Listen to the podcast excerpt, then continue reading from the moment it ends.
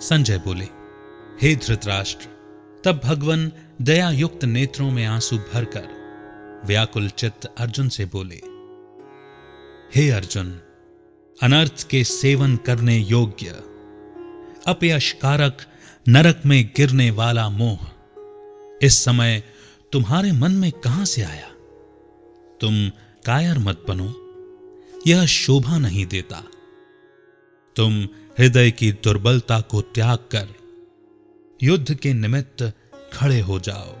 अर्जुन ने कहा, हे भगवान, मैं रण में पूज्य भीष्म और द्रोणाचार्य के ऊपर बाण प्रहार कर कैसे युद्ध करूँगा?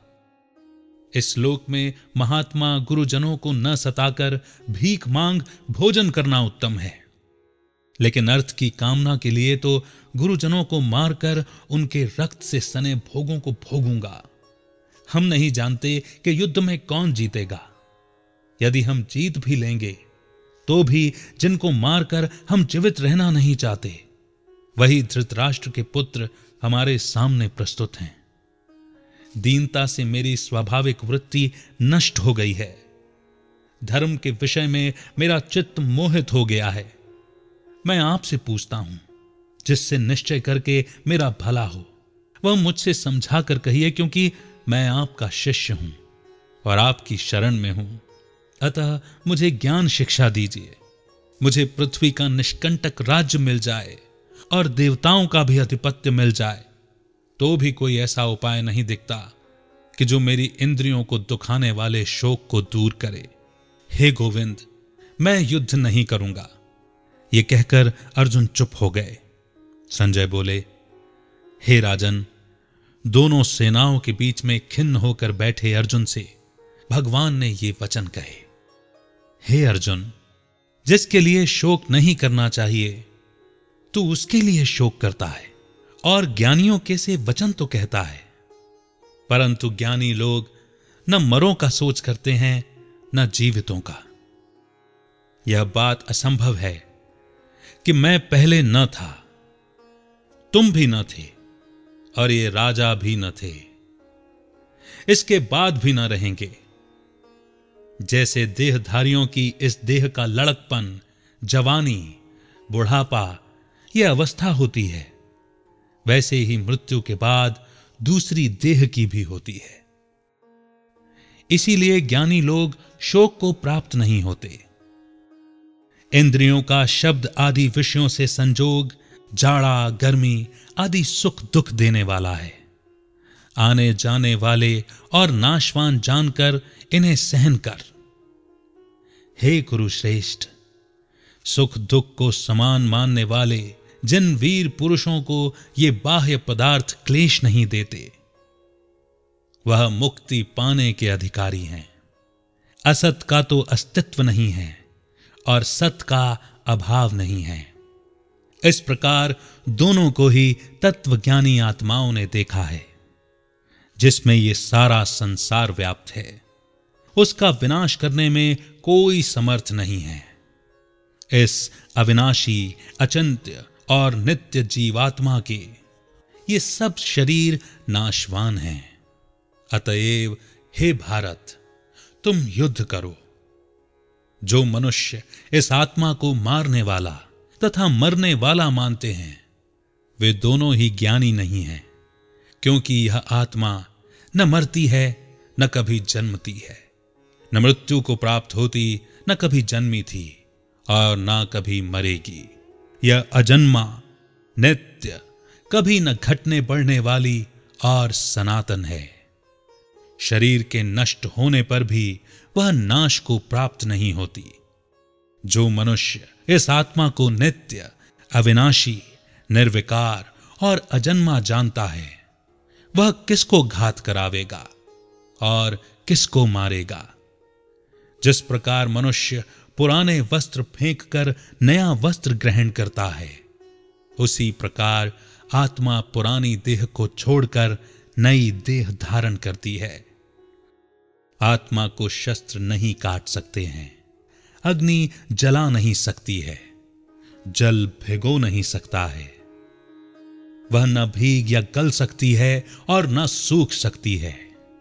यह अविनाशी, स्थिर, अचल और सनातन है। यह आत्मा इंद्रियों से नहीं जानी जा सकती। ये कल्पना से भी परे है और इनमें हेर फेर नहीं हो सकता। इसीलिए ऐसा जानते हुए भी तुम्हें शोक करना उचित नहीं है।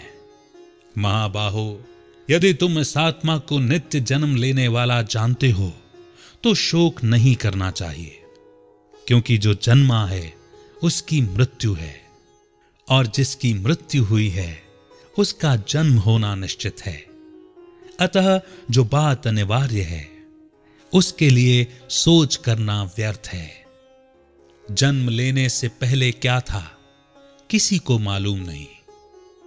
मध्य में कुछ प्रकट होता है। फिर मरने से पीछे क्या होगा, कोई नहीं जानता। ऐसी दशा में किसी बात का सोच करना क्या तुमको उचित है? कोई मनुष्य तो इस आत्मा को आश्चर्य से देखता है। आश्चर्यवत वर्णन करता है। कोई आश्चर्यवत मानकर सुनता है। परंतु कोई देख, कह व सुनकर भी भली प्रकार नहीं जानता है। सबके शरीर में यह आत्मा नित्य अविनाशी है। अतः सभी प्राणियों के लिए तुमको सोच करना उचित नहीं है। क्योंकि क्षत्रियों को धर्म पूर्वक युद्ध से बड़ा और कुछ भला करने वाला नहीं है। हे पार्थ बिना अच्छा किए स्वर्ग का द्वार रूप युद्ध तुमको स्वतः प्राप्त हुआ है। ऐसा सुअवसर भाग्यवान क्षत्रिय को ही मिलता है। यदि तुम अपने धर्म के अनुसार इस संग्राम को न करोगे तो अपना धर्म और बड़ाई खो बैठोगे और पाप को प्राप्त होगे। सब लोग सदा तुम्हारी अपकीर्ति करेंगे। और प्रतिष्ठा वाले पुरुषों के लिए अपयश का होना मृत्यु से भी बढ़कर है।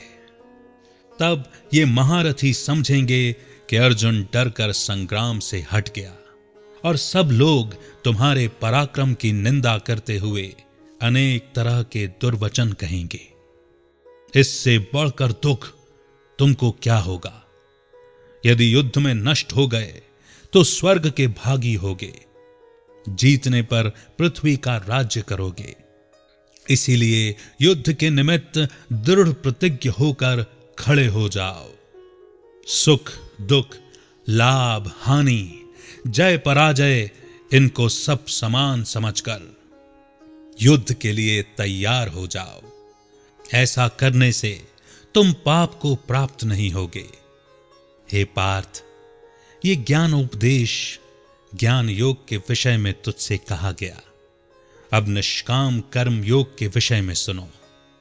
जिस ज्ञान को पाकर कर्म बंधन से तेरी मुक्ति होगी। कर्म योग मार्ग में एक बार प्रारंभ किए कर्म का नाश नहीं होता और विघ्न पड़ने पर भी शुभ फल तथा इस कर्म का केवल प्रारंभ ही संसार के भय से छुड़ाकर पूर्ण ब्रह्म प्राप्त कराता है। निश्चय करने वाली बुद्धि इस निष्काम कर्म में एक ही कामना वाले पुरुषों की बुद्धि एकाग्र नहीं रहती। उसकी शाखा प्रशाखाएँ होती हैं। ऐसी दशा में मनुष्य संदेह में रह जाता है।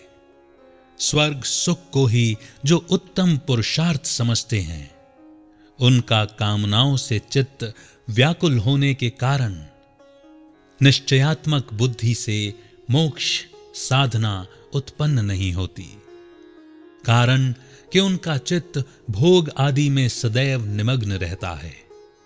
जिन मनुष्यों का चित्त इस प्रकार मोह में लिप्त है और जिनकी आसक्ति भोग, विलास और ऐश्वर्य में है, ऐसे पुरुषों के अंतकरण में निश्चयात्मक बुद्धि नहीं होती है। हे अर्जुन, वेद त्रिगुणात्मक यानी सकाम है। तुम निष्काम हो जाओ। सुख दुख को समान जानकर, नित्य क्षेम आदि स्वार्थों में न पड़कर, धीरजवान और आत्मनिष्ठ हो। तुमको केवल कर्म करना चाहिए। तुम्हारे अधिकार में फल नहीं। तुम न तो फल की अभिलाषा में काम करो और ना ही निकम्मे रहो।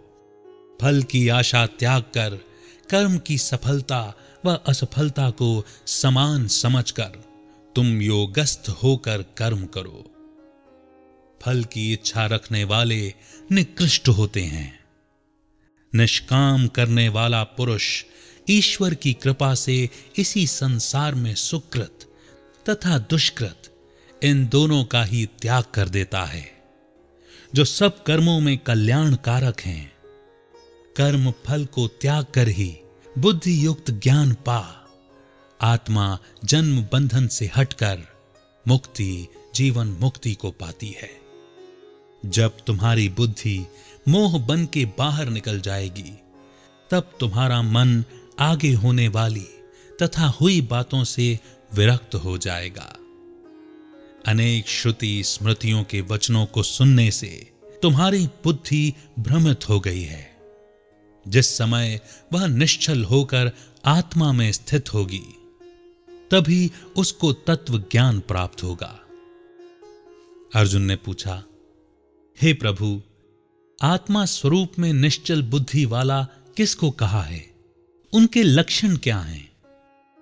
भगवान बोले, हे अर्जुन जो महापुरुष मन की सब कामनाओं को त्याग देता है और अपने आप से ही प्रसन्न रहता है, उसको निश्चल बुद्धि वाला कहते हैं। दुख में जिसके मन में खेद नहीं होता और सुख में जिसको आसक्ति नहीं होती, तथा प्रीति, भय, क्रोध जिसके जाते रहते हैं, वह महात्मा स्थिर बुद्धि वाला मुनि कहलाता है।